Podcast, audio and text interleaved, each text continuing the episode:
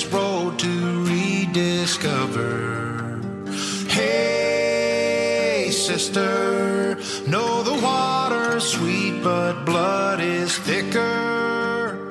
Oh, with the sky. Welcome to the Reformed Brotherhood. Brothers don't shake hands. Brothers gotta hug. I'm Tony. And I'm Jesse. Brother? I'm gonna have a brother? I've always dreamed about having a brother. If you'd like to join our Brotherhood, you can join our Facebook group. You can email us at reformbrotherhood at gmail.com or you can find us on Twitter at reformbrohood. You can also subscribe and rate us on iTunes, Google Play, Stitcher, or anywhere else podcasts are found. Hey, brother. Hey, brother. Hey, brother in law. Hey, brother. Hey, brother. Jesse, I have found you. I know, I've been gone for what feels like forever. It is so good to be back. People were telling me I should file missing person reports. I just didn't know where you were. We almost had a basically like a, a Liam, Nees- Liam Neeson taken situation. I know. It's like I was going to call Audacity and be like, I have a very special set of skills for people like you. Where are my files? So basically, we recorded what was probably the definitive Reform Yes. Brotherhood podcast, and then mm-hmm. I promptly lost it. Yes, it's all downhill from here. So Yeah, we, we just cannot come back. There, somewhere out there, somebody's going to find somehow the lost episode, and it's spectacular. it's going to be like Indiana Jones, though. They're going to put their headset on and they're going to listen, and then their face is going to melt. Like the Ark of the Covenant in Indiana Jones. And then he's going to be like, this belongs in a museum. And then it will just get stored somewhere in a government facility. Yeah, and referenced in every other podcast that ever comes to be. Yeah. I well, then I like our odds. Maybe that was the Yeah. best thing. Yeah. So this week we actually are recording correctly. We hope we have some redundancies just in case. So better, uh, better last week than uh, next week, I suppose. That's true. So, uh, so we're going to continue. Uh, if you haven't listened to what was episode 39, which was a two part episode with some lectures that I gave at a church um, that I was a part of a couple years ago, uh, you should go back and listen to that because we're going to kind of pick up where that left off a little bit. And uh, we were always intending on this being a two part episode. So we're going to start today kind of with um, what's called supra, or it's not supra, what's called uh, prelapsarian anthropology, which is just a fancy word to say sort of the constitution of man before the fall. So um, we obviously know Adam and Eve were created and they existed in the garden, probably for not very long. Um, and then they fell and everything changed. But it's important for us to understand on some levels what they were like before the fall, because even though it's not going to be exactly the same after the eschaton, um, there's some similarities between what we would expect Adam and Eve to be like before the fall and what we expect our kind of final state to be, um, only sort of more intensified. Does that make sense? Yeah, absolutely. I mean, when we go into these topics, we're definitely in a foreign land because there's a lot we can draw from the scriptures, but we're trying to understand something that's definitely far apart from our current nature. But the thing I was thinking about this week, in just anticipation of us having this discussion, was that, and in, as I lamented the fact that I lost all that beautiful, beautiful audio that we had recorded, was this is a question that everybody has to deal with. And I'm amazed continually at the number of secular and philosophical debates that are all around the question of what does it mean to be human? Yeah. And in some ways, that's really funny to me because certainly we're different than than any other species. However, it's not like you you run into like groups of dogs, like presumably asking each other, "What does it mean to be a dog?" So Yeah. we are unique in this capacity, even for those who are anti-theists or atheists. They still are asking the question, "What does it mean to be human?" So, starting way back at the beginning, like way back in the beginning, in the pre-lapsarian days, so to speak, is I think the right place to start to answer that question. Yeah, absolutely. And and we, we get a glimpse of it in uh, the Genesis account, which we're not going to read the whole thing, but what we see is, you know, God creates um, Adam and then he, you know, parades the animals in front of Adam, and Adam recognizes that none of those animals um, are alike him enough uh, to be his companion and his suitable helper, and so God then creates Eve, and that that tells us a few things um, right off the bat that we can kind of glean right off the surface of the text. Is that even though Adam um, in Genesis two is made from the dust, just like the animals are made from the dust, even though he's animated with a, a spirit, and there are some of the animals, other places in Scripture are said to be animated with a spirit. Um, Adam immediately recognizes, just in the act of observing and naming these animals, that there that there's something different about him. So for all the things that they share, there's something radically different as well. And that's really important for us to understand because right now, you know, the the big thing in um, kind of secular thought is that humans are just sort of evolved germs. We're just an, we're just another example of an animal. We happen to be a smart one, but you know, intelligence is just sort of there, and it's Right. not anything super special. Um, we could have just as easily evolved to be an unintelligent species, or you know, there may be other. I've read some things that say there may even be animals that are more intelligent than us. It's just a different kind of intelligence, and so they they're trying to blur those lines between what it means to be human and what it means to be an animal. Right. There, there's so much stuff that when we think about this, just on the face, like you said, that astounds me because I think this topic is inherently apologetic. Because this is the only way that we can impound value into humanity, especially if it has a special place in, in God's eyes, like you were saying. So, these different elements of Adam that separate him and us from everybody else. This idea that the origin, we were made it, we're in God's mind, but even before the creation of the world, that we're placed at the pinnacle of creation, that we have a special relationship with God. And then I, I think, like you were going for in there, the in, instantaneous act of God bringing together material aspects and the breath of life, which is very clear Right. in the text. So, anytime somebody wants to stand up and support a cause or speak out in terms of human value or worthiness, all of those things are pointing back to this. And yet, that's oftentimes like the very thing that somebody is trying to disavow. Yeah, so absolutely. it's just like this weird circular. It's it's so. And this speaks, I think, as well, just to the sovereignty of God, His ability to generate in us the faith that precedes our salvation, the Ordo Salutis, which is totally off topic. But for me, this is why I get excited about this because it's even though we may think like, well, we we understand enough, and if you've been a Christian a long enough time, like this is where your training began in some sense, even even as a child, just hearing the creation narrative. But there's so much good stuff in here that we just need to continually come back to because it reaffirms how good God is and how valuable we are. Yeah, and we'll get into it a little bit towards the end of this episode, and then also when we talk uh, about uh, the fall and hamartiology next week. But the, you know, it's they say a lot of times that salvation is driven by eschatology, um, which is true. But in a lot of ways, um, soteriology is not only driven by eschatology, but eschatology is driven by protology. Right, And exactly. so the the understanding of how we were created in the garden, originally in our in Adam's original uh, unfallen state, and understanding what he would have become had he succeeded in his probation, that really drives our understanding of what, or I shouldn't say drives, but it influences our understanding of what the final state is. Um, and so that then influences our understanding of what salvation is because salvation has to be fitting for both our eschatological end and also for the protological beginning that we're looking at here in Genesis. So it's all interconnected and that's that's something we've tried to land again and again as we've talked about the systematic theology stuff is that there's no one doctrine that floats by itself. You know, even even something like the doctrine of the Trinity is so integrated with our salvation and even the way that our salvation is revealed in the scripture teaches us about who God is and how the Trinity functions and how the persons interrelate with each other. And we talked about that a little bit in the Holy Spirit episode is that the the role that the Holy Spirit plays in our salvation is the same role more or less in an analogical sense that he plays in the Trinity. So he he is the the bond of love if you want to use that language between the Father and the Son, and in the same way he proceeds into creation and he binds us to the Father and Son in love as well. So it's important to remember that no one no one doctrine stands alone. Right. In in our understanding of theology, everything influences everything. It's like a spider web. When you pull one thread out, the whole thing starts to become weaker. So just to get us off on kind of the right start, I want to read uh, question 17 out of the Westminster Larger Catechism. And it says, Question 17 How did God create man? Answer After God had made all other creatures, he created man male and female.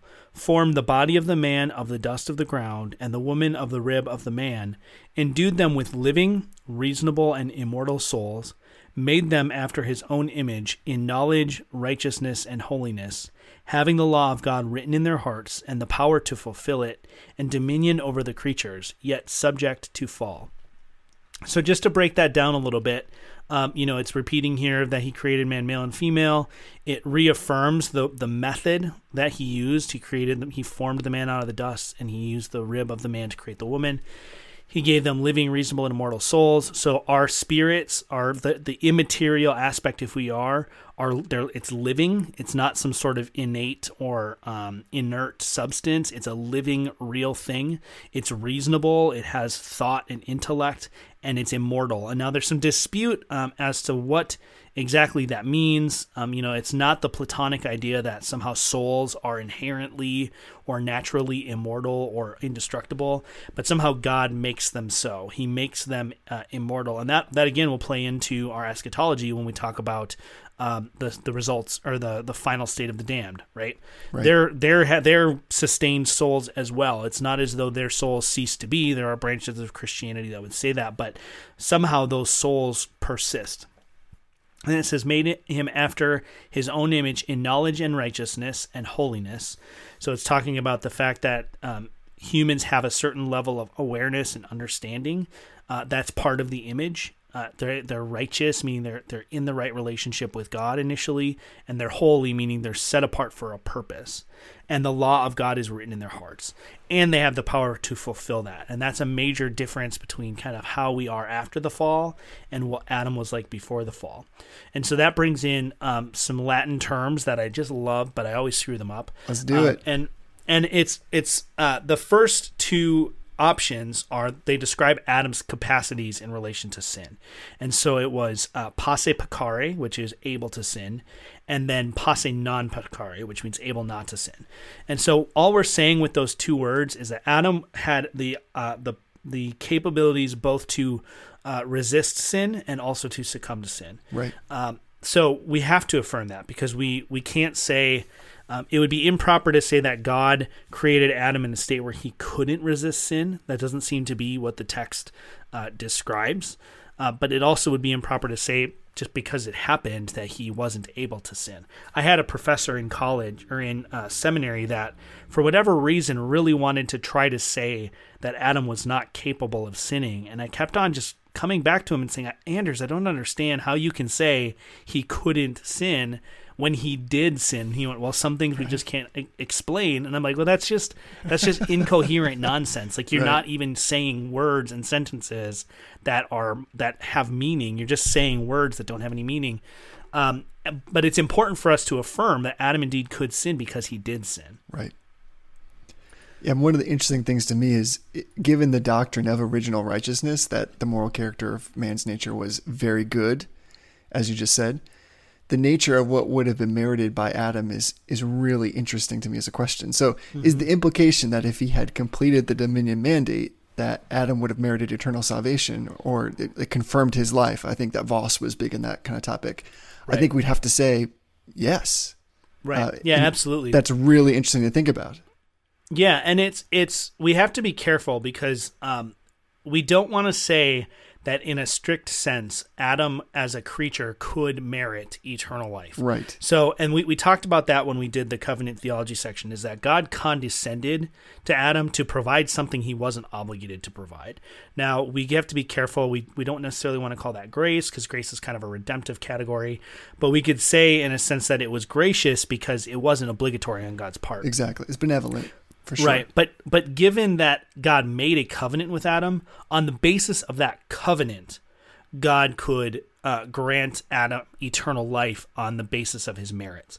So it would be sort of like if um, I owed a, a million dollar debt and you uh, were generous to me and said, "Well, I'll tell you what, I'm gonna I'm gonna consider every one dollar you give me to be a thousand dollars." So I could then pay that back, not because of anything inherent in myself, but because I was able to pay what you obligated me to pay under the terms of our arrangement. Right. So it's it's important for us to remember that, um, and it's important because on a, a number of levels, it's important because it's the truth, but it's it's something that has antecedents in previous theology throughout the history of salvation.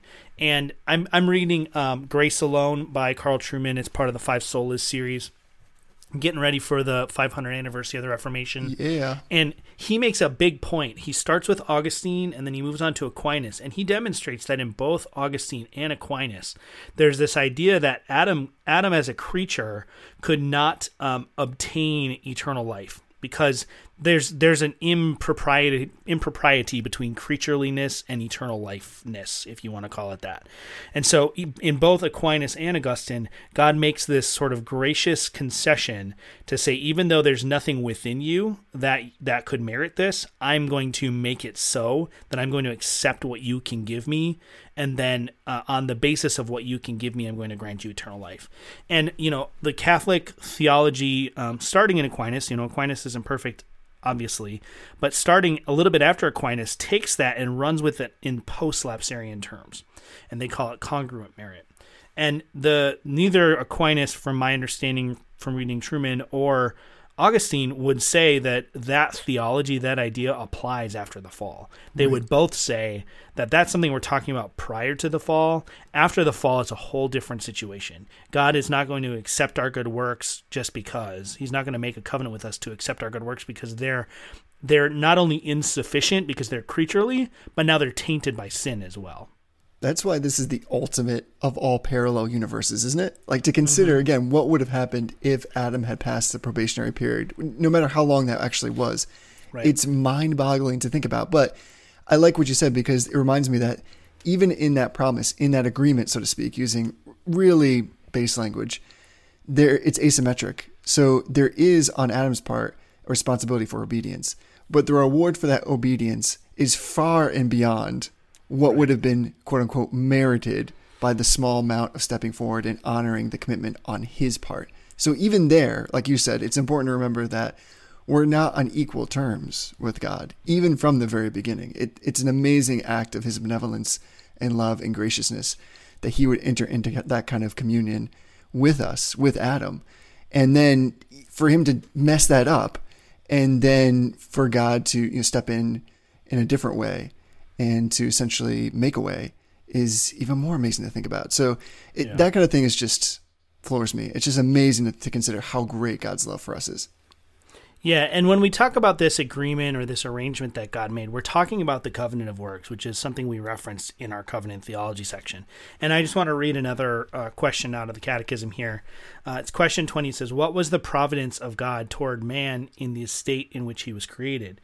Answer the providence of God toward man in the estate in which he was created was the placing of him in paradise, appointing him to dress it, giving him liberty to eat of the fruit of the earth, putting the creatures under his dominion, and ordaining marriage for his help, affording him communion with himself, instituting the Sabbath, entering into a covenant of life with him upon condition of personal, perfect, and perpetual obedience, of which the tree of life was a pledge, and forbidding him to eat of the tree of the knowledge of good and evil upon the pain of death. So, what, what the Catechism is calling out here is all of these different blessings that God had given Adam, not even as part of his reward for fulfilling the covenant of life. So, you know, most of that that answer is prior to logically prior to the covenant of life. Right. So he puts them in the garden. He, he gives them a task to do. He gives them the freedom to eat from all of the trees of the garden except the tree of knowledge. Um, he gives them, you know, he gives them marriage for his help. All of these things God gives him without a covenant blessing. Like there's no covenant aspect to that. There was nothing prior to that that could take that away apart from disobedience. And then he enters into the covenant of life with him and that covenant of life, that's the same thing we're talking about when we talk about the covenant of works. Right. Which is why, like, I'm, prone to remember that. One, that's one of the reasons why marriage is still so good, right? Because it mm-hmm. was ordained from the beginning. So it, it was not affected in the same way that other things were because it was not part of this quid pro quo. Like, if you do this, you will get this, like in a Mosaic or Abrahamic kind of way. So right. it's a wonderful and beautiful thing. And that's why I think it's important to start all the way back at the beginning with this stuff because it reminds us just how truly and unequivocally good God is. And those gifts, just like, you know, Jesus speaks of in the New Testament, are the good the gifts of a good and gracious and very loving Father. So it, that's why it's also this, like we said, either in a previous episode or the one that is somewhere in a government facility right now, of just speaking about how all of this, how protology finds its fingers in all of these cookie jars about Right. our identity and who we are and how we live and how we behave. And that though we try to run from them, we always end up circling back around to them. And, and this is one of those things, whether it's how we define marriage or, first of all, I mean, the catechism is just blowing away that answer because it's so packed full of so much good stuff. And one of the things I love is it speaks about how God created man and immediately throws it into marriage. And, Right. and that's that's not hidden. It's not a subtext. It's not a subgenre of the answer. It's part of the answer. And that's one of the things, of course, our world continues to struggle with is what marriage means. And here I think they get it right by putting it right in the context of this is how God created us. Yeah. Yeah. And I think, too, one other thing just to call out um, towards the end where it says the tree of life was a pledge. And that's really important. It becomes really important in later reform thought, is um, not later to this, because this was towards the end of the development of reform thought. It becomes really important in reform thought because you know, sacramental theology in terms of covenant theology, um, it every covenant has a sort of a sign and a sacrament. A sacrament is a specific kind of sign, and so in you know Calvin will talk about how you can't have a sacrament, you can't have a covenant without a sign, and he'll talk about the tree of life as the sacrament of the covenant of works. He doesn't use the language covenant of works, but the sacrament of the covenant made with Adam. And that's important because our covenant has a sign as well. And we, you know, sometimes you think about communion and there's differences between um, Baptists and Presbyterians and Lutherans and how all that works. But in Presbyterian Reformed theology, communion is not so much our pledge or our statement to God, it's God's pledge to us. So when we partake of the Lord's Supper, it you know absolutely we proclaim the Lord's death until he comes. That's that's just scriptural. But what we mean by proclaim the Lord's death until he comes is that we're proclaiming the the thing that guarantees our salvation. It's the pledge, it's the guarantee of our salvation um, that we are able to participate in, and it's God making that pledge to us. And so, in the same way that God could promise to Adam, all right, if you do this, I'm going to give you eternal life. Well, there probably wasn't a lot in terms of outward things that Adam, you know, he didn't have a reason to distrust God, but there wasn't a lot in terms of his everyday experience to guarantee that, except he has the tree of life in the midst of the garden that is standing there as his reward. And so he can look at it every day. He can walk by, and this is speculative, obviously, but he can walk by and he can remember God promised me that if I'm faithful to this covenant, I can eat of that tree and I can live forever. And in the same way, when we come to the Lord's table, we can look at that. We can look at that bread. We can look at that uh, grape juice or wine or whatever you use. We can look at that and we can say, God made a promise to me that as long as I am faithful to the covenant that He gave me, I will have eternal life. And the beauty of our covenant is that that faithfulness is provided for us. We don't have to contribute that ourselves. Right. That's a beautiful thing. That was really helpful in impacting, in helping me to conceptualize why it was so important that there would be a tree of life. Right. And bridging that gap by saying this is uh, part and parcel of the covenant makes it all the more meaningful and sensible to me. Because I think we would definitely both agree that you must believe um, in, in order to kind of uh, fall into the stream, of course, Orthodox Christianity, but Reformed in particular, that Adam and Eve, this is a, an actual account, that Right. it's not an allegory, and that all these elements are real. They're not just childish, it's not trying to explain some larger motif or theme, but this is an actual narrative account. And so I think sometimes this idea of, well, it seems so simplistic. You have two trees, and is this the way God would really do it? And the answer is yes. this is the way that He really did it. And part of understanding the covenant explains that. Yeah, and that's one of the things we we talked about um, in our lost episode um, is, you know, it's not it's not the case that it's unimportant whether whether Genesis one is strictly speaking literal history. Um, that's not unimportant, but you can be a Christian and have a different understanding of that text. You can be a Christian and think that the world is five billion years old. For sure. But one of the things that I would say you can't be a consistent Christian and think is that Adam is just a fairy tale Amen. or is just a myth or an allegory or whatever. And the reason for that again that this impacts our soteriology is that Christ Christ is the second Adam. Well, what what sense does it make to say that he's the second Adam if there was actually no first Adam? right. Why would Christ call himself that if he knows there was no Adam? And why would Paul, under the inspiration of the Holy Spirit, talk about being in Christ as a parallel to being in Adam? If you can really be in Christ, but there's no such person as Adam, you can't really be in Adam. Those parallels, all of that soteriological language of substitution and, and that stuff just doesn't work if you if you evacuate the text of any sort of historicity. Oh man, and that's so much of the good stuff, isn't it? Christ as the second Adam Yeah. is so much of the good stuff. So it- Right. you, you, we, we just lose out on that. It makes all of that meaningless and absolutely useless. So I, I think that probably most people listening to this would, would fall into the same conviction as we would about the importance of understanding Adam and Eve as a literal description. But I, think that's one of the things, like so many of these other things, that's just under attack in this day and Right. age. And I've actually Yeah, had conversations with people recently about that. Yeah, and and I think um, you know that's a lot of times when you read commentaries on Genesis, you read about how Genesis, particularly Genesis one, but to a lesser degree Genesis two, was sort of a polemic against the the religions around the Israelites, right? So you you see some similarities in some senses between um, Genesis one and some other ancient Near Eastern creation stories, creation accounts. Um, it's it used to be really really compared to um, a myth or a mythic uh, poem epic kind of thing called the Enuma Elish, uh, which I think was Sumerian. I'm, I may be wrong. Um, there's been some study that shows that those parallels are probably not as strong as we originally had thought. There's some things that just don't line up, but the idea that Genesis is a polemic, um, the children of Israel coming out of Egypt with their polytheistic system, a lot of the chil- children, children of Israel, probably um, hadn't been told the accounts of Abraham and Isaac. Um, those were oral traditions, but they probably were not passed on as faithfully as they could have been.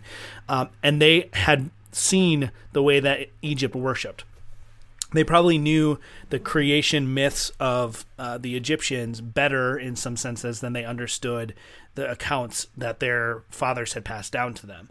And so they come out of Egypt, and there has to be something that resolves that. There has to be something that corrects their thinking. And so God gives Moses the Pentateuch. He gives them Genesis 1 and 2, and that teaches the people of Israel the truth about who God is. That God is not these fickle, frail, dying and ri- rising in a um, sort of a crass sense God. He's he's not Osiris who gets chopped up and spread out in the world. He's not um, he's not Isis who has to go and seek the body. He's none of these gods that are weak and fit and frail. He's the one who created everything, and nothing can harm him. Nothing can hurt him. He's not dependent on anything. And so that's the polemic that the Genesis one account gives for the children of Israel. But I think as we look at the text, sure we can use genesis 1 as a polemic against the sort of secularized nothing created everything kind of a account but right now in our culture genesis 2 actually serves as a much stronger polemic for the issues that we're seeing Right, for sure. so you know we we see um, there there's huge amounts of kids that are raised in the church and for one reason or another they go off to college and they abandon their faith. And the studies are showing that maybe it's like 7 out of 10 college students stop going to church and then maybe 50 or 60% of those begin to come back to the church when they reach kind of middle-aged late 20s when they start getting married and have families they start to come back to the church. Um, so the the one of the main reasons for that though is that we're not teaching our kids um, our not our kids because we don't have kids, but the church is not teaching its children the faith. They're you know they're not building a framework for those kids to apply the world you know apply to the world and see what matches up with truth and what doesn't. And Genesis two just provides a really handy, healthy framework for that. I think that if we really get we really get it, we really understand it, it would really go a long way into understanding what it means to be human and what it doesn't mean to be human. Right. And that's the big difference is spending some time to really invest in a passage that sometimes we think we understand really, really well, but sinking our teeth into it so that we get it. That's a horrible mixing of metaphors, but just the idea that we're actually going to wade into it and really try to internalize it into the essence of our being because this is how this is how things begin. I mean, that sounds super redundant, but this I think is tremendously important. And to your point, I think that helps clarify a lot of confusion and it brings a different sense of conviction. You know, because like when you go to a wedding, like it's customary that you read from Genesis, and sometimes that's the only time I, I hear particular passages. Yeah. And sometimes I think they're totally disassociated, except for they have certain words like leaving and cleaving, and we know that that Right. happens in marriage, so we got to slap it in there without really understanding why that takes place. And that's something that Yeah. God has ordained from the beginning as a great gift. Yeah, and you know, I, I don't remember. I'm trying to think. I don't remember the last time I heard a sermon on anything you know, on Genesis. Right. I mean, mean- it seems like Genesis one and two has been relegated to kind of like the realm of the apologist to explain, and then you don't really hear very often like the gospel preached. You know, every once in a while, Right. like you get a tie back to Genesis three fifteen with the the proto gospel, but I don't remember the last time I heard a real like a real sermon on Genesis two. I, I think sometimes it gets relegated to like prolegomena. Like, let's get Yeah. through the stuff that God gets things going on so we can get to like Abraham and get Yeah. to some covenantal action because we think that that's where all like the super rich theology is. But we could spend a lifetime just in one and two, honestly, trying to understand what everything means. I mean, we can only get to the fourth word anyway before we understand that this is the a divine autobiography. It's not Right. about us to begin with. But then we could st- spend all of our lives just trying to unpack what it means for how God created us before there was even sin in the world. Yeah, yeah. So if you're if you're a pastor, uh, preach on Genesis two. I mean, preach on what you feel your congregation needs to hear, but don't don't exclude Genesis one and two uh, in your your preaching diet. And if you uh, if you know of good sermons on Genesis one and two that you would like to send me, um, you can send that to us, uh, reformbrotherhood at gmail.com. Uh, I would love to listen to some good sermons. That would be Genesis great. 2. We- I I'm love just realizing like I don't I haven't heard a good sermon on Genesis two in a really long time. Ne- Neither have I. I mean, I've heard some, you know, I think when anybody gets really zealous and decides they're going to go through the book of Genesis, obviously they start at one and two, but I'm trying to think of one that has really sticks in my mind that's like super memorable. And honestly, I, I can't think of one. Yeah, I can't either. I love that mean, we I- just solicited four sermons. So to that effect, I also feel like if you're a pastor listening and you just want to leave us a sermon by way of voicemail, the number to do that is 607 607. Go ahead. 444 Bros. bros 2767. So call us and leave a really quick amazing sermon. Yeah. Yeah, I mean that's that's I'm trying to even think of like what the point of the sermon would be. And like usually when I think of a text that's been preached, like I can at least pull out like what other pastors have preached on it. And and that I think that's like that's to our detriment that I can't even I have a pretty good memory, especially when it comes to like preaching and sermons and theology. I can't even remember like what a point of a sermon would be from that text. Like apart from preaching on the covenant of works, I guess. Right. Right. And it tends to go into like pretty narrowly defined areas. And sometimes that's fine. We, we need to hear those things as well. But having like a really broad perspective, trying to tease out, not even tease out, because they're certainly there and prevalent, these other things that we've been talking about. I, I would love to hear some more stuff about that. Yeah. So we did want to take a little bit of time and kind of talk about because this is really the genesis, excuse the pun, of um, the the idea of complementarity between men and women. Um, this really drives our understanding of not only like gender roles in terms of marriage, which is what's specifically being commented on here, but also you know a lot of the the biblical reflection on who who should be doing what in the church, who should be doing what in the world. A lot of that comes back to the fact that Adam was created first and he had a task, and Eve was created second and was to sort of assist in that task. Um, so Jesse, can you give us uh, kind of a rough definition of complementarianism? So the way that I like to think about this is, and this might be a little bit different than uh, kind of a standard definition, but I always think of it in terms of actually Genesis 1 and Genesis 2. And I always think of Genesis 1 as emphasizing relational spiritual equality, but Genesis 2 focusing on a positional distinction in the area of function. So th- that's when I try to explain that because uh, this is not often a very well thought of um, viewpoint, depending on whom you're speaking with. So I always try to, to focus on those two things relational, uh, spiritual equality, but positional distinction in the area of, of function. You know what I'm saying? Yeah. I do. And so I, I would define complementarianism as the position which would hold that although men and women are equal in dignity and equal in status, um, especially as we talk about equal in dignity and status before the Lord in salvation, Right. um, they're different in function and in role. And, you know, I used to say that you wouldn't find anybody stupid enough to think that men and women were not different biologically, but I I guess I can't really even say that anymore No, because you what I read mean. about you read about crazy stuff on the internet where there's a quote unquote man who's having a baby and what it is really is it's a woman who's mutilated her body but hasn't mutilated it enough that she can't have a baby anymore Right. And and so that's that's kind of where I stand on on complementarianism is it's about the fact that men and women they just are different. They they're different in physical makeup, they're different in temperament, they're different in in skills and giftings. And now it's not the case um, that every man in the world is better at leadership than every woman in the world. That's not at all what I would be saying. Some some people, cough cough, John Piper would say that um, women should never be in a job that involves leadership over men. Now, I think that's kind of I think that's kind of silly. I think that's reading the text into um, situations that it doesn't speak to. But um, I think it's just manifestly clear that in general, men as a group tend to be more equipped for leadership roles than women. That doesn't mean women can't lead, but in general, men have the skills and the temperament, the sort of the thick skinness, the ability to take criticism, um, the ability to dish out criticism, um, the ability to kind of take fire. Um, that I think is something that's a stereotypical masculine trait. Women, on the other hand, have all sorts of giftings that men don't that um, make them equipped to do all sorts of things that men can't. So it's not about, well, you know, sometimes this is framed just in terms of church leadership. Men can be pastors, women can't.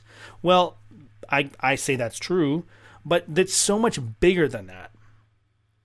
Yeah, that's making the tail the the entire dog, obviously. But that's where everybody wants to go is what is Right. your position on male pastorship versus female pastorship? And Right. and I totally agree with you, but in my opinion, that's like an adventure missing the point.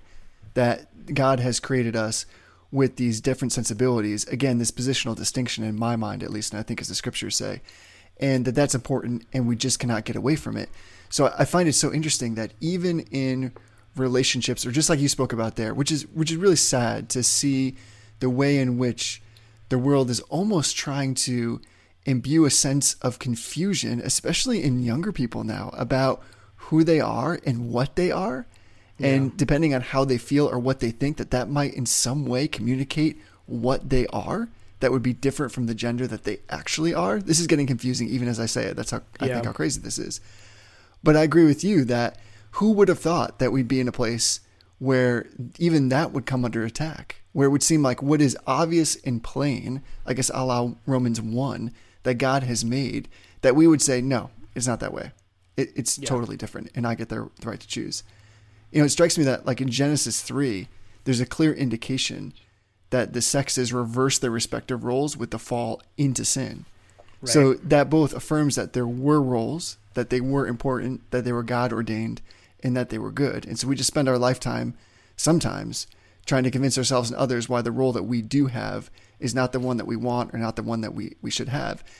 And I wanted to get your opinion on this because this hits home for me because as a husband, it can be very difficult to lead well, especially in spiritual matters, because it's not just a matter of having the right knowledge or being smart enough to feel like you can bring theology to bear, but being able to lead and shepherd in a sacrificial way of putting in the hours and the time with the right intent so that you bring about the right content in your marriage because I do think there's a responsibility given to husbands and men generally uh, to lead their wives in such a way that when they stand before, when we all stand before God, that He's going to hold us into particular account for that work, and that's a hard thing. I probably wouldn't, I wouldn't have chosen that for myself, honestly, because the uh, the mantle that I feel like I have to bear for that is tremendous.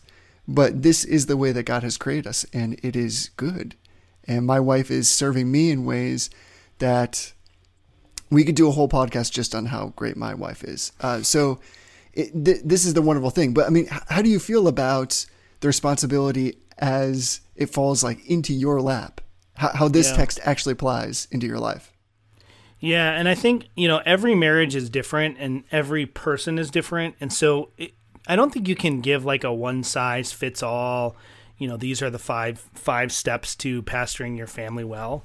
Um, but I, think for my for my marriage, um, it's been really important. You know, I've been I'm coming up on five years here, and um, one of the things that I've learned for our marriage that's so important is I have to I have to have my stuff together.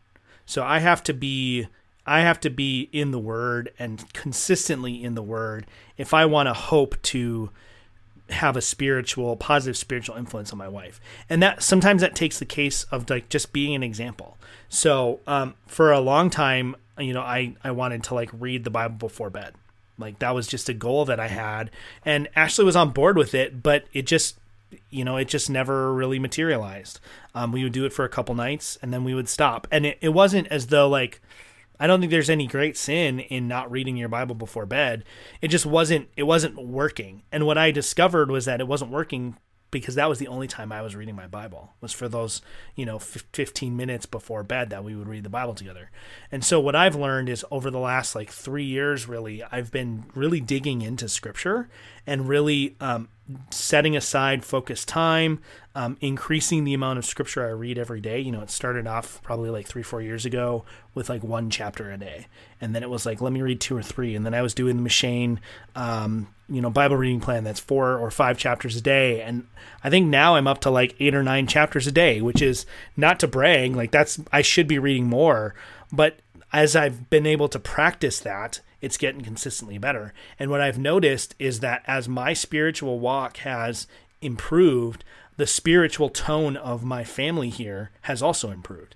Um, and that's not anything conscious that I've done or that Ashley's done um, necessarily. It's just that so as the leader of a, a unit goes, so goes the rest of the unit. Right. And so as I've as I've really devoted myself to prayer and devoted myself to scripture study, I can see the spiritual fruit of that in my family. So I think that's the first thing that a husband and a father needs to really get in line is you need to understand that you can have all of the great ideas about how to shepherd your family, but unless you're actually taking care of your own spiritual walk, it's none of it is going to be fruitful. Right. And we get that right out of Genesis. I mean, Exactly. That I mean, I think what you and I are saying is we're not trying to go to the scriptures and read in the fact that we would like this really heavy responsibility to do something that has eternal significance with eternal consequences. We're saying this is clearly the way that God has ordained it and made it, and it's it's on this face. It's very plain, and so we we have to fall into those roles as we should, and He will bring us, I think, both the blessing and the energy and the fortitude and the wherewithal in, in spiritually, emotionally, and physically to live up to those ways when we truly embrace them as we ought to. But that is Yeah. the problem that we often don't do them as we should. Yeah. And that's, I mean, that's what happens. Sneak peek of the next systematic session. That's what happens with Adam, right? He's he's standing right there when the serpent comes up and Right. starts talking to his wife. He's standing right there when she plucks the apple from the tree or whatever kind of fruit it was, and he's standing right there when she puts it in her mouth. And instead of s- slapping that apple right out of her hand, crushing the serpent and saying, "What are you doing? We made a promise to God." He just watches her, and then he joins in her sin. Right. And that's like that's terrible. And there are so many men out there who do that kind of stuff with their family. They see their wives, they see their kids doing things that are not healthy, and instead of standing up and protecting their family from Satan by being men and doing what they have to do, they just kind of let it happen. And I think that's just a real tragedy. Or even worse, they're not around. Right? The the the fatherlessness in our country and in our culture is a total shame. And how can you expect men to to shepherd their families if they're not there? Right.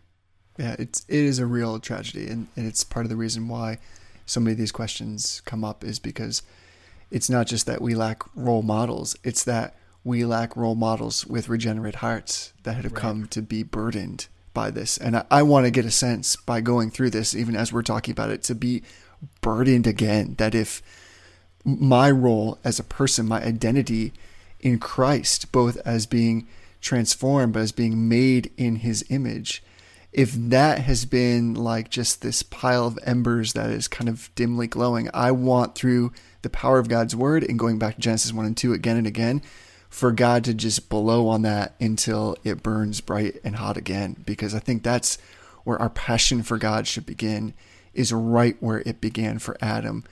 And it, it's even more amazing to me that we get to see the whole grand arc, the trajectory of what God has done. Because while this is all that Adam saw, we are getting to see the whole thing. Like what? Sometimes I just think what an amazing thing it is to live in the 21st century.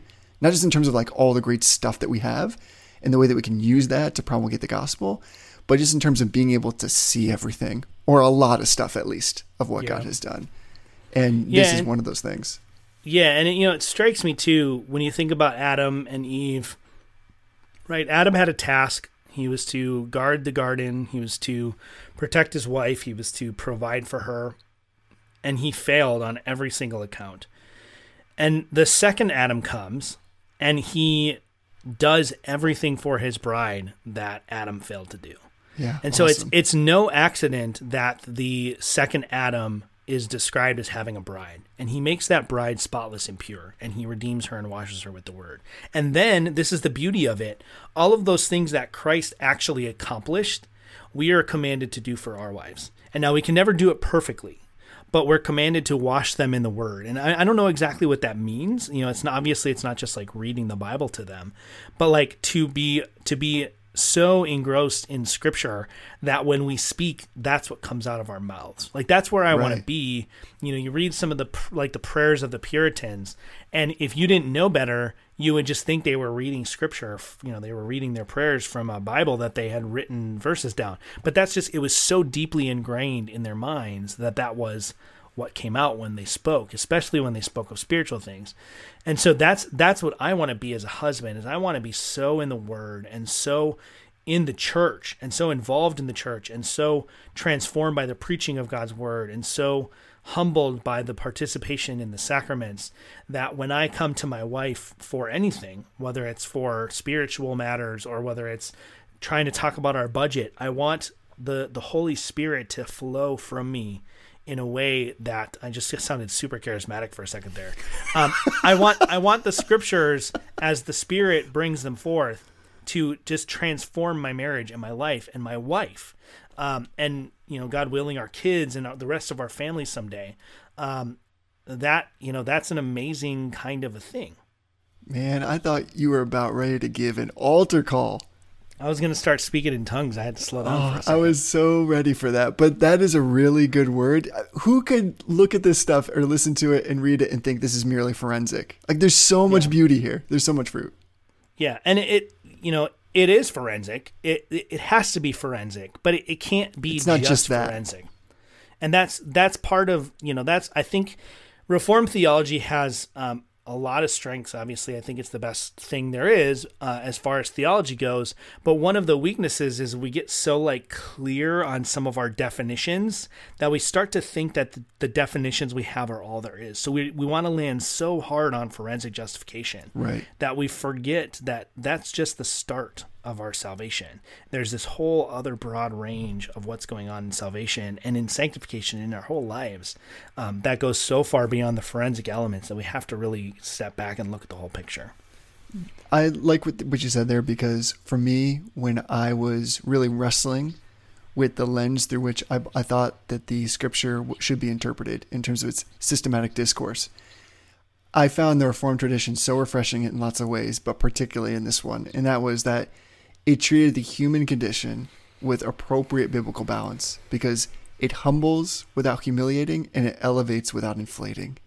And, and I can't find anything else that speaks so cogently to that biblical understanding of who man is and where he stands positionally with God through Christ by the power of the Spirit, except in the Reformed tradition as it's properly articulated. So, like Arminianism, any any other perspective, either is going to waver in some way where you're going to feel really awesome or feel really bad, and that goes for like any kind of abuse of either those doctrines or either those um, you know worldviews, if it's hyper or not.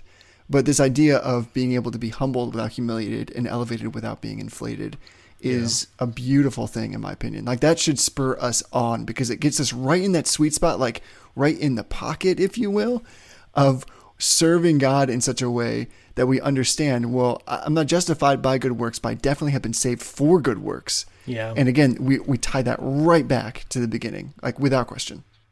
Yeah, absolutely. So I think that that's probably a good place for us to wrap things up tonight. Jesse, if someone wanted to get a hold of us, what are the various ways that they could do so? That is a great question, Tony. We are so good at sharing contact information. so here's the first thing. If you want to email us, you can do that by going to the going to just using the email address, sending something to reformed brotherhood at gmail.com. You can hit us up on Twitter at reformed brohood. And if somebody wanted to leave us a voicemail, Tony, I'll throw it back to you. What is that number again, especially if you want to deliver to us a sermon on Genesis 1 or 2? That number is 607 444 BROS. that number again is 607 444 2767. I love your. Well, how what would we call that voice? I would say that's kind of like I don't even know. the the number if you've been injured in an automobile accident and you need a lawyer. It's I feel like it's that kind of voice. Like if it's my money and I want it now. cash, gold, cash for gold. I was gonna say My gold for cash. My favorite version of the "It's my money and I want it now" is the opera commercial. Have you seen that one? Oh yeah, so good. Yeah, JG Wentworth. I, you'll never forget the call JG Wentworth eight seven seven cash now. Like I know the number. I didn't mean to just give a promotion for JG Wentworth. I'm sure that he's a crook based on the commercials, but um, I know the number. So it's an effective. It's an effective commercial.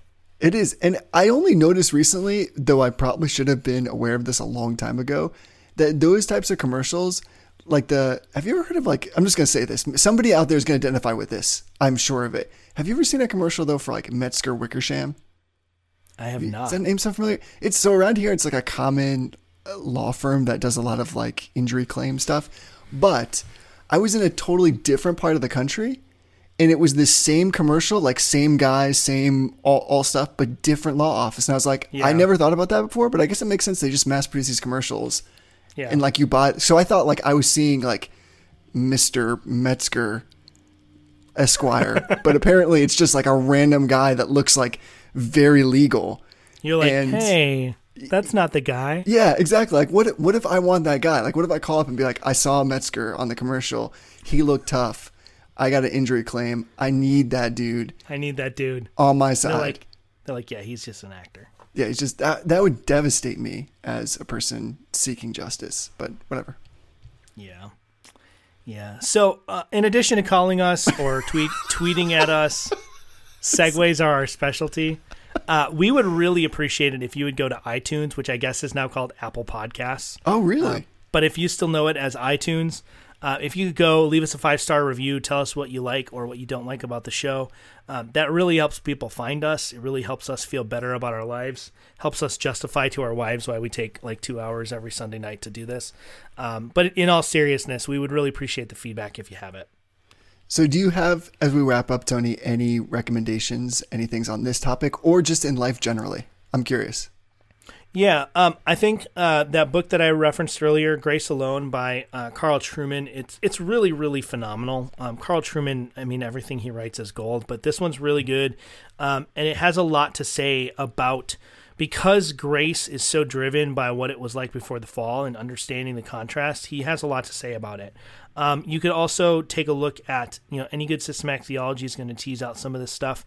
And, um, you know, if you find good sermons, I would love to make a recommendation, but I just don't have any on Genesis 1 and 2. Yeah, hit us up. It, hit us up. Uh, we'll post them in the show notes as they come in. Uh, we would really love to get those. Do you have any uh, recommendations or closing words of wisdom? Well, I do now because I want to piggyback off something you said earlier, and that is, and I think I'm preaching to myself as well here, is go get a Bible reading plan.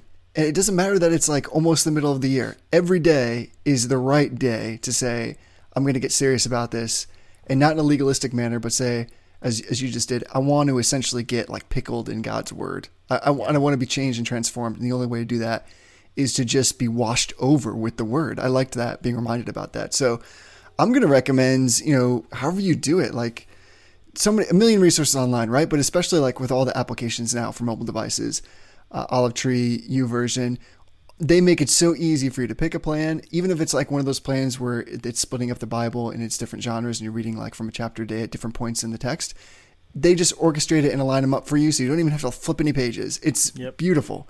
So I think now is the right time to just get stoked again about wanting to be committed. Find a place, find a time, make it a priority. In some ways, I guess I would encourage everybody to see what blessings come about from making that a, a priority in your life. Yeah, and I'll, I'll tell a really quick story. I, I won't use his name because I don't have permission to. But I have a friend Is it um, about that I went to. It, it's not about you. Oh, sorry. Um, I have a. We'll call him Nate. I have a friend Nate Yes. who, um, you know, we went to college together, and he, we kind of followed different trajectories, right? I went to Gordon Conwell, a, a relatively conservative evangelical school, and he went to Princeton Seminary for his MDiv. I think it was an MDiv, and um, he went way off the liberal handle, just flew off the liberal handle, um, and then. Um, I started seeing posts about Aquinas on his Facebook wall, and I started seeing posts about Aquinas on predestination, and I could sort of see a little glimpse of hope. And so I started talking to him again, and he started reading the Bible. And he's he's said on multiple occasions that um, it's amazing how just reading the Bible regularly has reinvigorated his spiritual life. He actually, in a lot of ways, calls it his conversion. He, he talks about it like he wasn't regenerate before that. I don't I don't know if that's the case. I can't see hearts, neither can he. But he talks about it in that kind of strict of a sense that his eyes are finally open, and it's he's it's amazing to me to have watched him over the you know four years or however long it was, as he just read the Bible diligently and the Holy Spirit just transformed his life by the simple, straightforward reading of the Bible. And surprise, he ended up being reformed. Funny how that works. Um, and, and I didn't do a lot to try to convince him. I would talk about it, mostly answer questions, but just a straightforward reading of Scripture also brought him to a robust understanding of, of Reformed theology. And he's growing in that, but that's where he is. So I cannot emphasize it enough. The Holy Spirit works through means, and the preached word, especially, but the written, read word of God is just such a powerful way for the Holy Spirit to move in our lives. Amen. Man, that that preaches right there. We hope to see you next week. And until then, honor everyone. Love the brotherhood.